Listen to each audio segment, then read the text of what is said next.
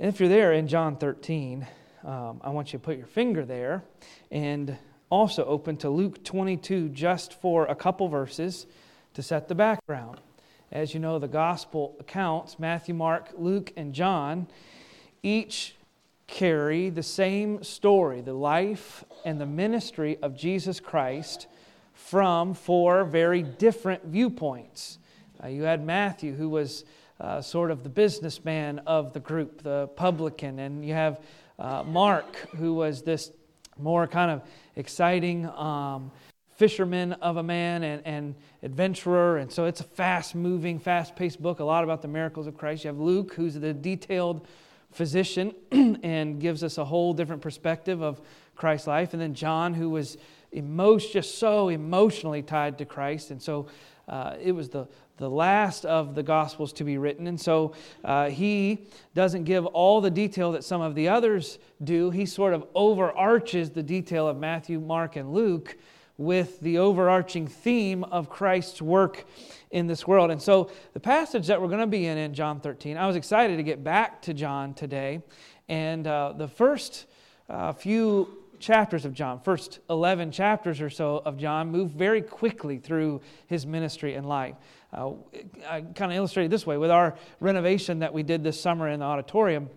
It was great at one point when there was no carpet in here, and um, you could just kind of do stuff and do it fast and build, and you didn't have to worry about messing up carpet or chairs or anything like that. And uh, so, as you prime uh, the walls to, to paint, you can just kind of go through quickly, and you're not worried about the overspray, and uh, you're working quickly through those things. That's kind of the way that John 1 1 through 11 works. He is priming that very, very quickly to get us to chapter 12 and 13. Then we put a few chairs back in here and uh, carpet went back in, and then we had to go back and we had to detail paint and uh, touch up in corners and do trim and add things and stain and do up here. And it's much slower. And you work for eight hours and you leave and you forget, looking around, you forget what you actually accomplished and uh, as you're going around those things and it, it's sort, sort, sort of similar to that john 1 through 11 is a fast prime of his life and then it comes to a screeching halt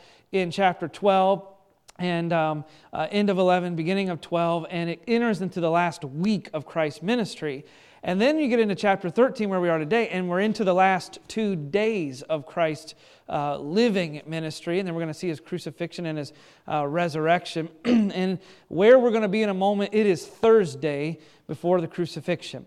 In fact, uh, the Passover celebrated on Friday, but the northern group of Israel, the northern tribe of Israel, actually celebrated their Passover on Thursday. And so this Thursday night, we're going to enter the upper room for the Last Supper. In a way, that was the north. And Jesus, being from Nazareth in Galilee, part of the northern section of Israel, his family would have celebrated their Passover on Thursday evening. And so this is that big 25, 24 hour time period where Passover lambs are being slain and for the sins of the world. And Jesus, in a way, uh, is signifying what his work is in this world by being slain himself during this Passover time. And so we really slow down in chapters 13 through 16 uh, it's going to give these lessons that Jesus is teaching his disciples in his final moments. And that's how important they were to John, that he dedicates a good portion of his book to the last hours of Jesus' life. And we're going to examine those over the next few weeks.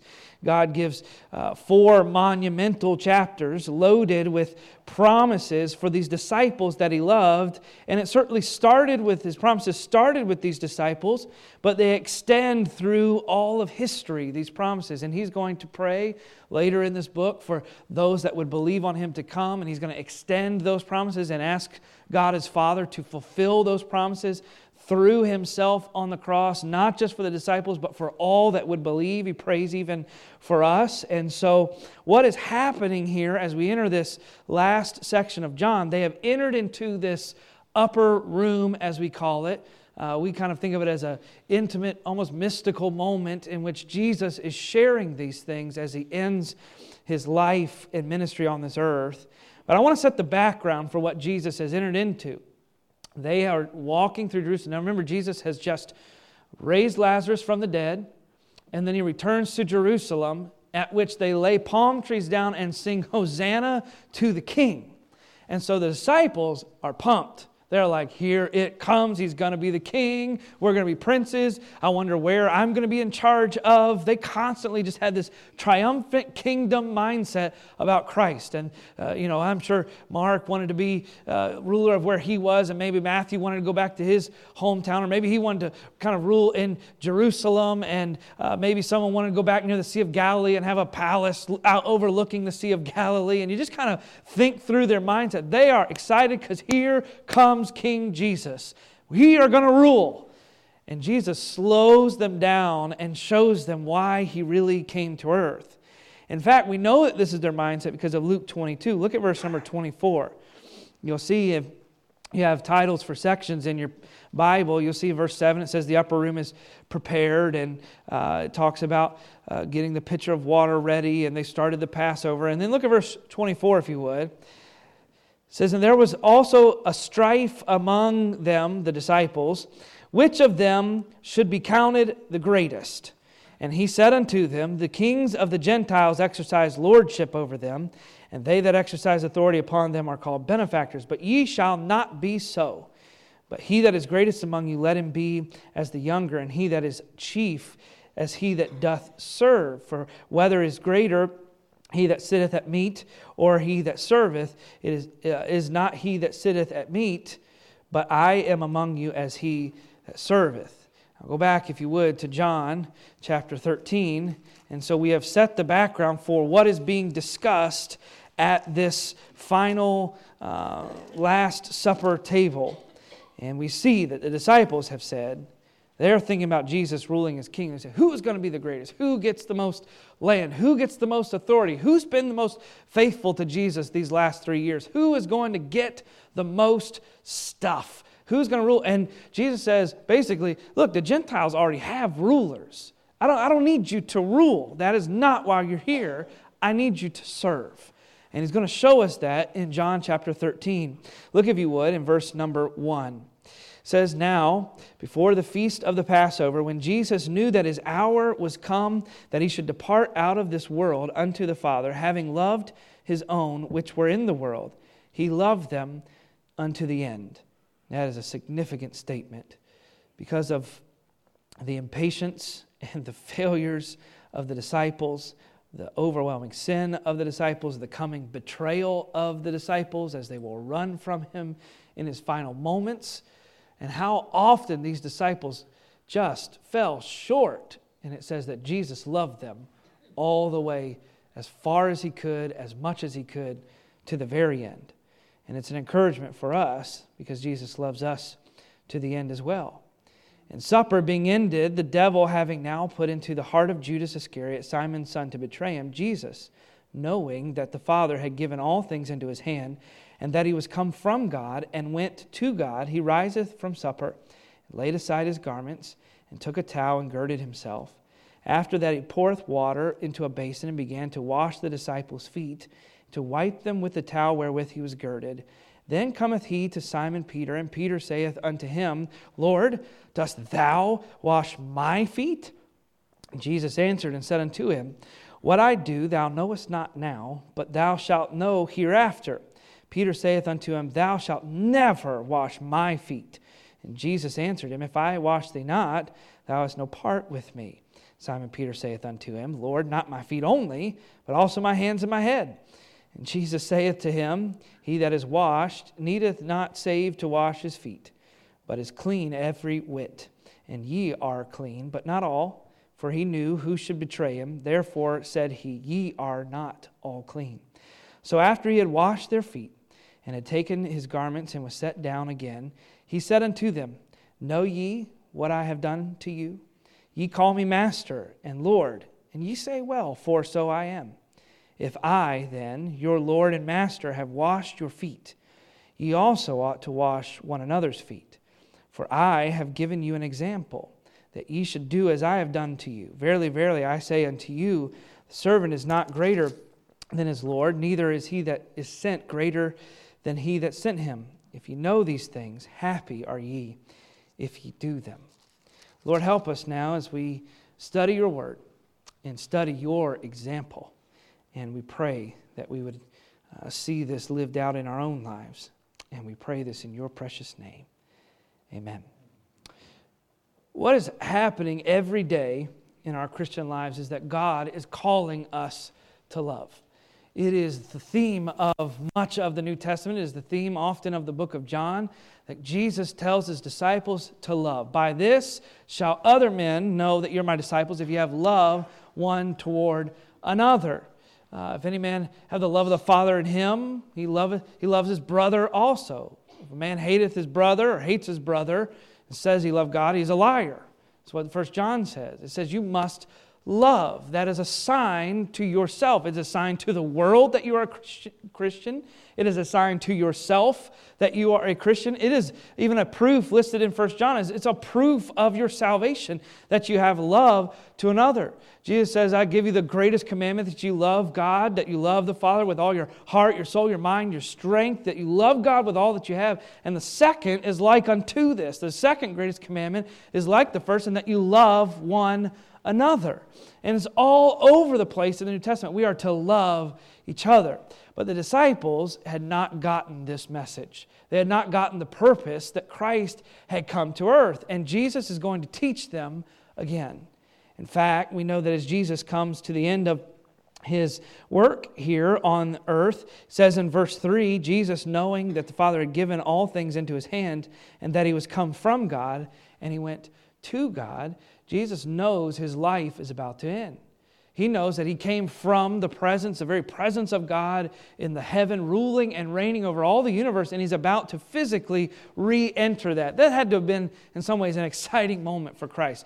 In some ways, knowing the torment that would come, and we know that the, the guilt and the shame of sin that would be laid on his shoulders brought, uh, brought in a way, pain and uh, struggle to his heart, but knowing he looked further than that seeing the reward that was laid before him. He continued his race all the way to the end, dying for us. Now, he showed a great example of love in his dying. But notice he doesn't say of that dying that that is the example that he's setting for his disciples.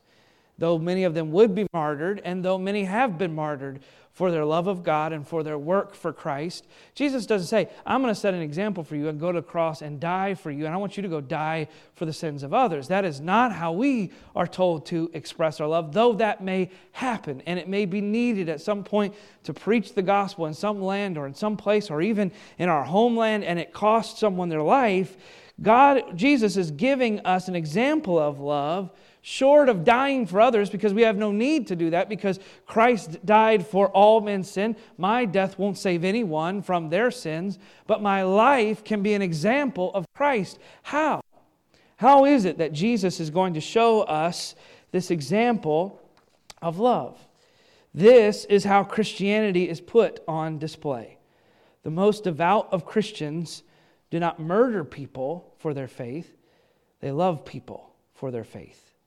That's a difference between Christianity and many causes or religions or purposes in which people may go to war or die uh, for their cause or kill others for their cause. Christianity, Jesus shows, I will love for my cause. I will express love beyond the way that I even can love myself. I will extend that love to you.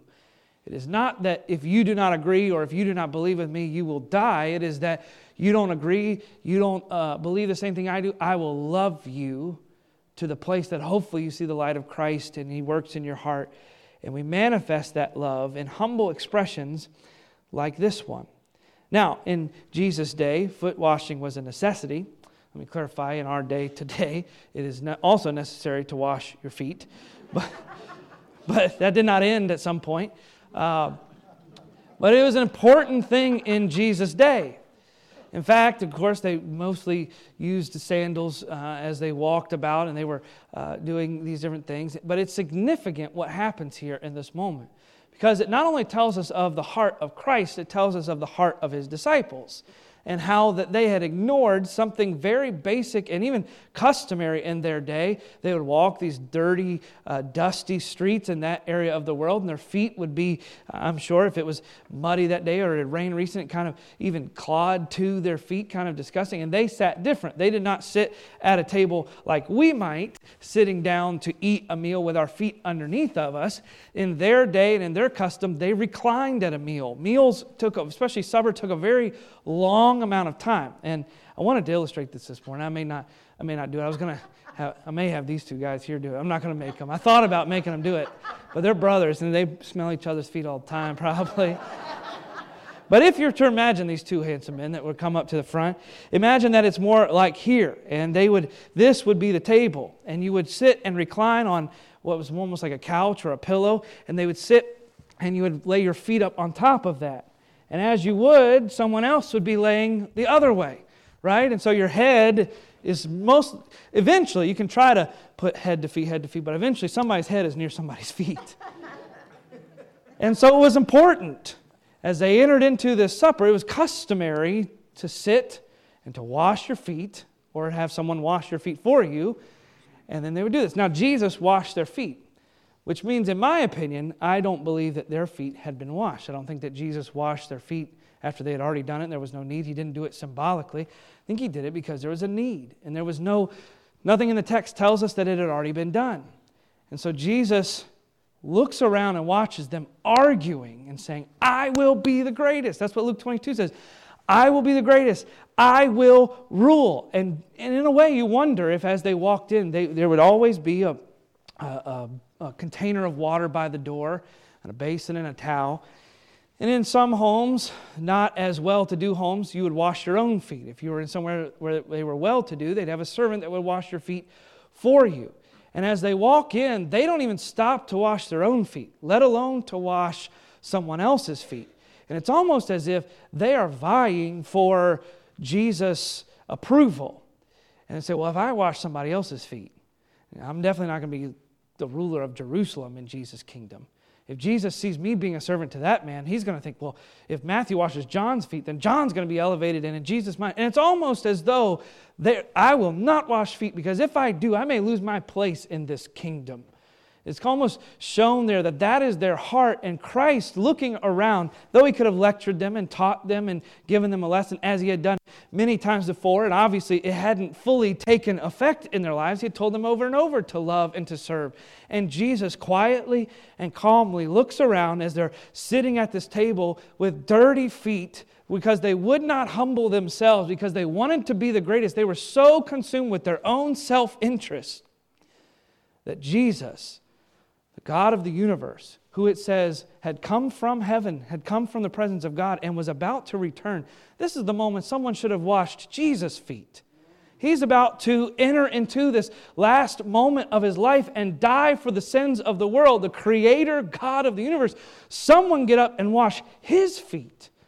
But Jesus says, I'm going to teach you an even greater lesson.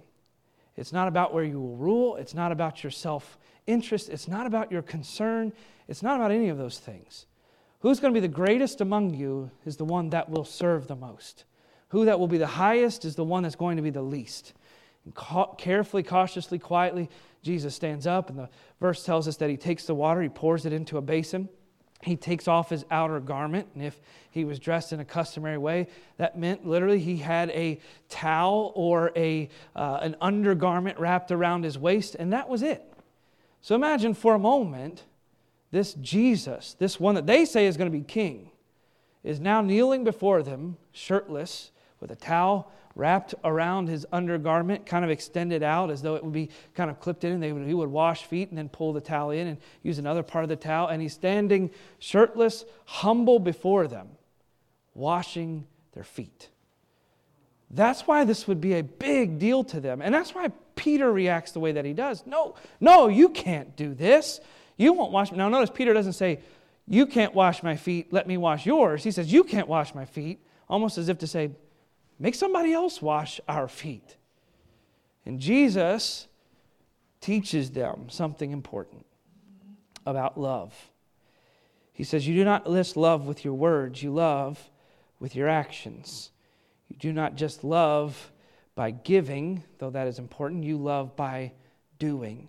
You do not just love from where you are, you love from a different position by lowering yourself, by doing the most menial of tasks, but the most necessary. After 33 years on this earth, maybe the culmination of Jesus' humility is here as he kneels before these men who argue about where they will rule the world and he washes their feet. I want to show you just four quick things about love that are given here in the text. Look at verse number one, if you would. The first one, number one, the love of Christ is very simply the love of Christ is stated, it is told to us. It says in verse 1 Now, before the feast of the Passover, when Jesus knew that his hour was come, that he should not that he should depart out of this world unto the Father, having loved his own which were in the world, he loved them unto the end. And Jesus, his hour knows his hour is coming. He knows what he's about to face. In a few moments, he's going to go out and pray in the garden, and knowing uh, that, that Judas is going to betray him. And in that moment, with all of the emotion that is going into that moment, Jesus is about to die himself. Now, we have lost, uh, I have lost two very close people uh, to me. And to be honest, in those moments, it is very difficult, even, even when someone just that I love is passing away. It's hard to think about others. It's hard to think about anything but what you're experiencing, what you're going through. Jesus himself is about to die, and yet he turns and he thinks of others. He's about to die for them, but before he does, he's willing to stoop and clean them. His love is stated. Why? Why did he do this? Very simply, verse 1 just tells us because he loved them unto the end. Now, that word, that, that phrase there, unto the end, doesn't just mean simply the timing of the end of his ministry, though it, it does mean that too. It, to the nth degree might be a way that we say that today. They loved them, he loved them fully. There was no extent of his love, there was no end of his love, there was no place that his love would not take him for these men and for us. There is no end of his love. There is no position he would take where he say, You've rejected me enough times, you have failed me enough times, you have made me look, you, you have looked silly enough times in my presence, you have argued enough in my presence, no more. But as they argue about who's going to be the greatest, he says, My love goes much further than your failure. My love is shown even in my humility in the in the in the most undeserving to the weakest, to the most selfish, self centered, self absorbed disciples. While they're devouring and biting each other with their lips and with their words, Jesus looks around and serves with the most menial of tasks. And he loves us as well.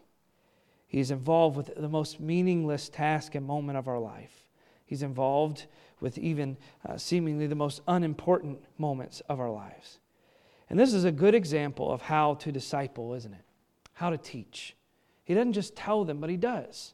It's a good example of how we could disciple others, how we can teach others. It's one thing to say, you should do this, it's another to say, I will do this to show you how to do this.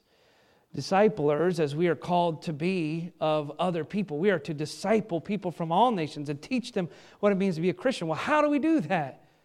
By serving by being humble, by lowering ourselves. This is a good example of how to parent, to show our children, not just to simply tell them what they should do, but to show this is how you love.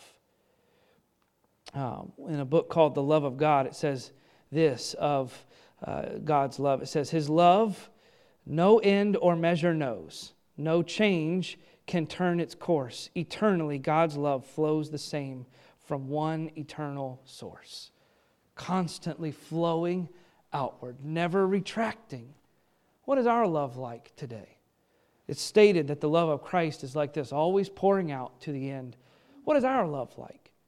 Does it pour out constantly to the end on our children, on our spouse, on our coworker, on our unsaved friend, on our neighbor, constantly out, never needing to come in. We say, How do I have an unending source like that? Well, the love of Christ being poured into your life through His Word should pour out to others. As the second point, love first is just simply stated, but I want you to notice the second point, and it's significant. Love is rejected. I kind of wonder why this kind of messes with the flow of the text, doesn't it? Verse 1 flows right into verse 3. Says that he loved them to the end, and Jesus, knowing that the Father had given all things, and that he was come from God and went to God, he rises from supper, laid aside his garments. But verse 2 is just kind of like a, a, break check here. All of a sudden, what is going on? Notice what it says Supper being ended, the devil having now put into the heart of Judas Iscariot, Simon's son, to betray him. In the midst of Christ's example of love, it reminds us that some reject his love. Why mention this here? Why would John say this? And very simply, I think it's because of the contrast.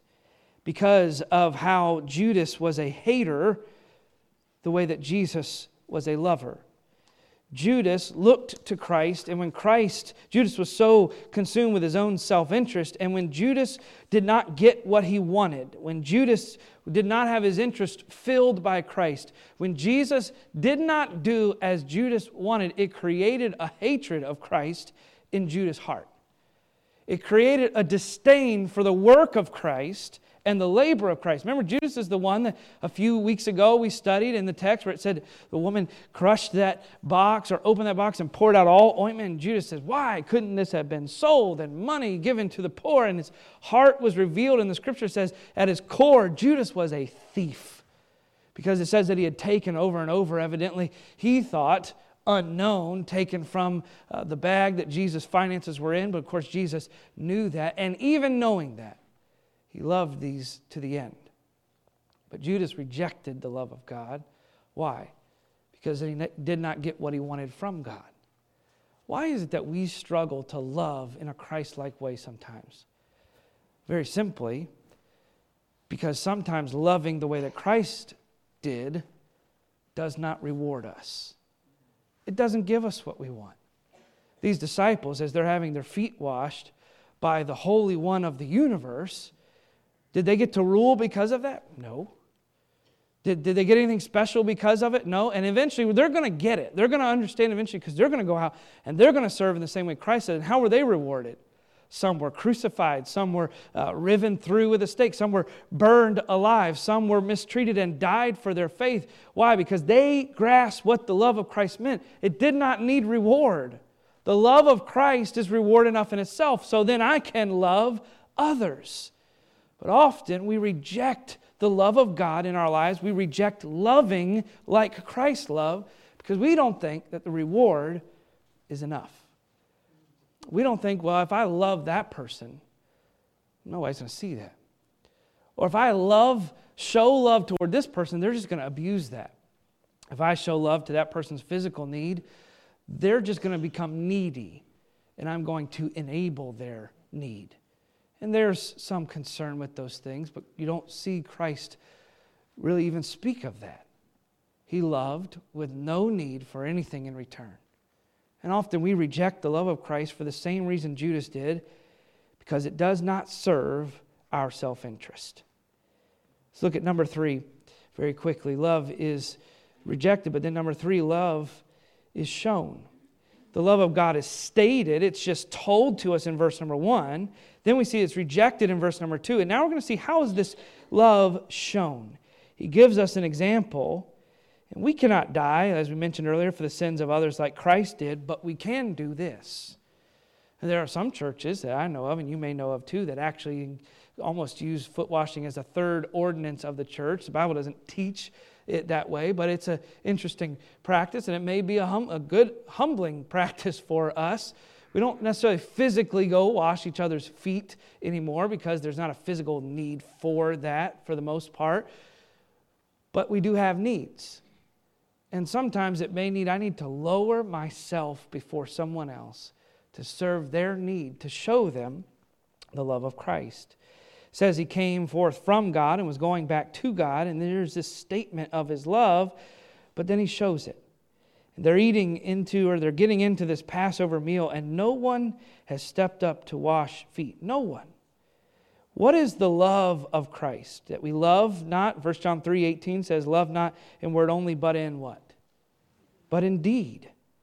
And Jesus says, I love you not just with my words, but in my deeds. What is the overarching thing that we learn here? Is it that we need a towel and some water, and when people come to our house, we scrub their feet? I don't suggest doing that because they may not come back next time. but what is it? It is finding even the most humble and subtle and lowly of needs and seeking to fill that need, inspired by the love of Christ. Who do you know in life right now that has a need? It may be physical, it may be spiritual. You may know somebody that's struggling with their spiritual life. And for you as a mature Christian, you're thinking, how, why are they still struggling with that need? Why have they not grown past that? Why are they not a better Christian than that? Why aren't they serving in a better way? Well, I see a need. Do I take that person under wing and say, hey, would you, would you study God's word with me? Would you pray with me? Can, I, can we get together and, and you may have to condescend yourself and step back to a place in your Christian life that feels immature, but this person has a spiritual need. So I'm going to step back to the place where they are and I'm going to walk with them through that very elementary of spiritual needs. I'm going to walk with them through that. They have an emotional need, need, and I'm going to condescend to their emotional need and help try to strengthen them. I'm going to find what it is in their life. Jesus saw a need and he didn't just command that the need needed to be taken care of, he took care of it himself. There's needs even within our own church.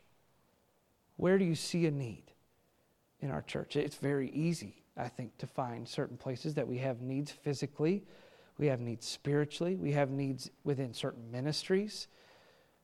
It's easy to point at a need and say, there is a need here that needs addressed. But it's another thing to step in and say, I see this need and I will address it. It's not in my forte, it's not in my portfolio of skills, but I'll try. I'll help take care of this in some way or another. And Jesus finds a need and he lowers himself to fill the need. I wonder how often do we pick what, how we serve based on our preference and not on the need? This was not Jesus' preference, I'm sure. This is not probably the thing that he wanted to spend the Last Supper doing, but it's the need that he saw. And so it's the need that he filled. How often do we try to serve God based on what our preference is compared to what the need may actually be? Peter, looking at him, let's look at this exchange very quickly that Peter had with him. Peter says to him, Lord, you're never going to wash my feet. That word never means it's sort of got an infinite tone to it. You will never, ever, under any circumstance, never will you wash my feet. And Jesus says to him, He that is washed, need, or excuse me, uh, it says, If I wash thee not, thou hast no part with me. Now, don't be confused. Jesus is not saying, If I don't wash your feet, you're not saved. Jesus is emphasizing here, If I don't wash your feet, if you don't take part of this, you're not one with me. You, you don't have the same heart that I do. You don't understand the lesson that I'm trying to teach.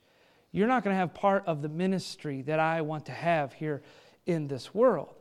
And Jesus says, if you don't let me humble myself for you, then you don't understand that I'm trying to teach you to humble yourself for others. And if you don't understand that you need to be humble, you don't have part of my ministry. You can't love the way that I do. And Peter does take it as, well, what is he saying? Do I need to be washed for salvation? And he, Peter says, Wash all of me. Not just my feet, but my hands, my head. Give me a bath, is what he says. If, if this is going to help me spiritually, wash everything. Notice how Jesus addresses that. He says, He that is washed needeth not, say, needeth not save to wash his feet, but is clean every way, meaning he's completely clean. And he says to Peter, You, you are clean. He says, You're saved. I'm not trying to tell you that. I'm trying to teach you my mind and my heart. Because Peter misunderstood this here. Wouldn't it be assuring for Jesus to come into your life and say, You're saved? it doesn't matter how long you've been saved, it would be great to have an assurance directly from God. And that's what Peter gets here. Jesus says, You're saved. Not all of you, because it says that he knows that Judas is about to betray him. But he says, This is not something you do for your salvation, it's something you do to show your heart toward me. It's something that you do to understand what that ministry really is. You don't love to gain salvation, you love to show salvation. That's what Jesus is teaching. He says, if you don't take part in this, you, you don't have part of my ministry. I wonder what Jesus would say of us this morning as individuals and as a church. You're saved, but are you taking part in this? Have you lowered yourself? Have you humbled yourself? Have you humbled yourself below children, your own children, or toward those that you minister to in this church? Have you humbled yourself to help the immature Christian? Have you humbled yourself to help the lost? Have you found the need and then filled it? Jesus says, you don't, you don't understand this now, but one day you will. And we know that he did.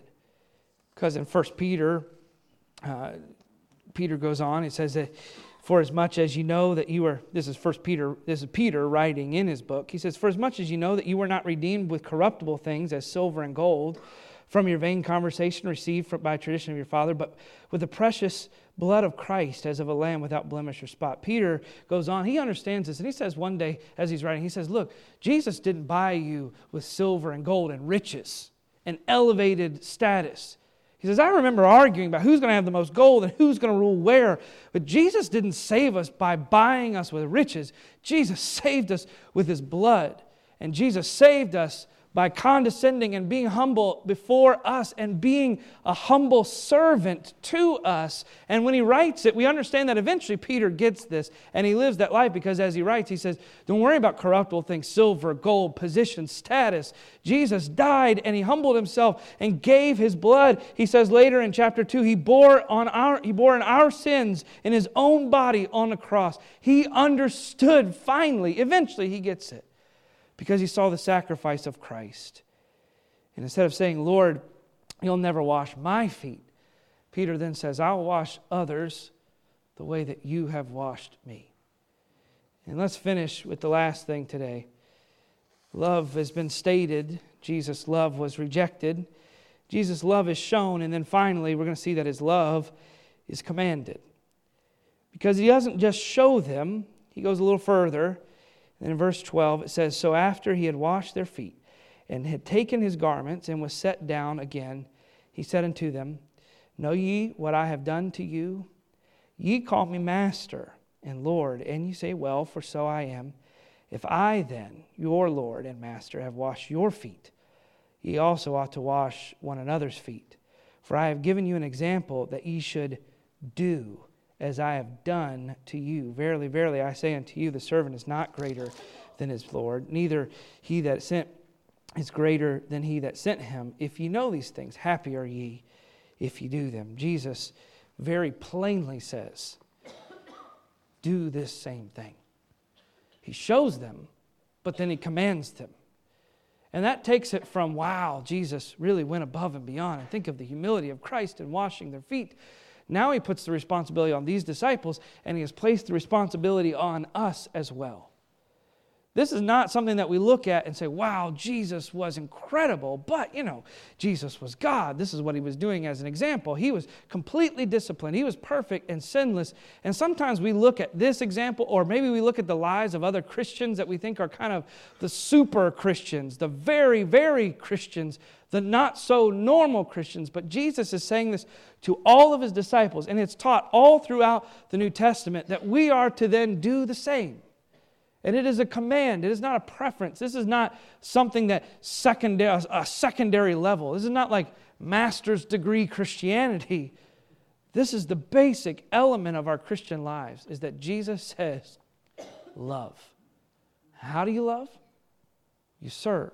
Well, how do you serve? By humbling yourself, becoming obedient to my word, the way that Philippians says that Jesus became obedient. He thought it not robbery. He didn't think to hold on or grasp to be equal with God. Jesus is God. But it says that he didn't hold on to that lordship and being God of the universe so tightly that he would not let go of it to become a humble servant and become obedient to death, even the death of the cross, as an example for us. Why is it that we sometimes hold on to so tightly? We're not even God and we don't have the nature of God, but sometimes we hold so tightly to what we want, to our status, to our prestige. When Jesus says, Humble yourselves, he says, Do this. He says, If you do these things, happy, joyful, you will be blessed. And he asked that question Is a servant greater than his Lord? What do our lives say this morning?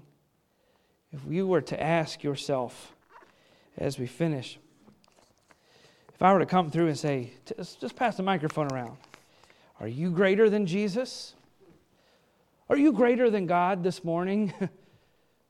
Are you more powerful than God? Well, we'd say, no, no, no, no, no, no, no. As we hand the microphone around the altar, there is no way. I am not greater than God. I am not better than God.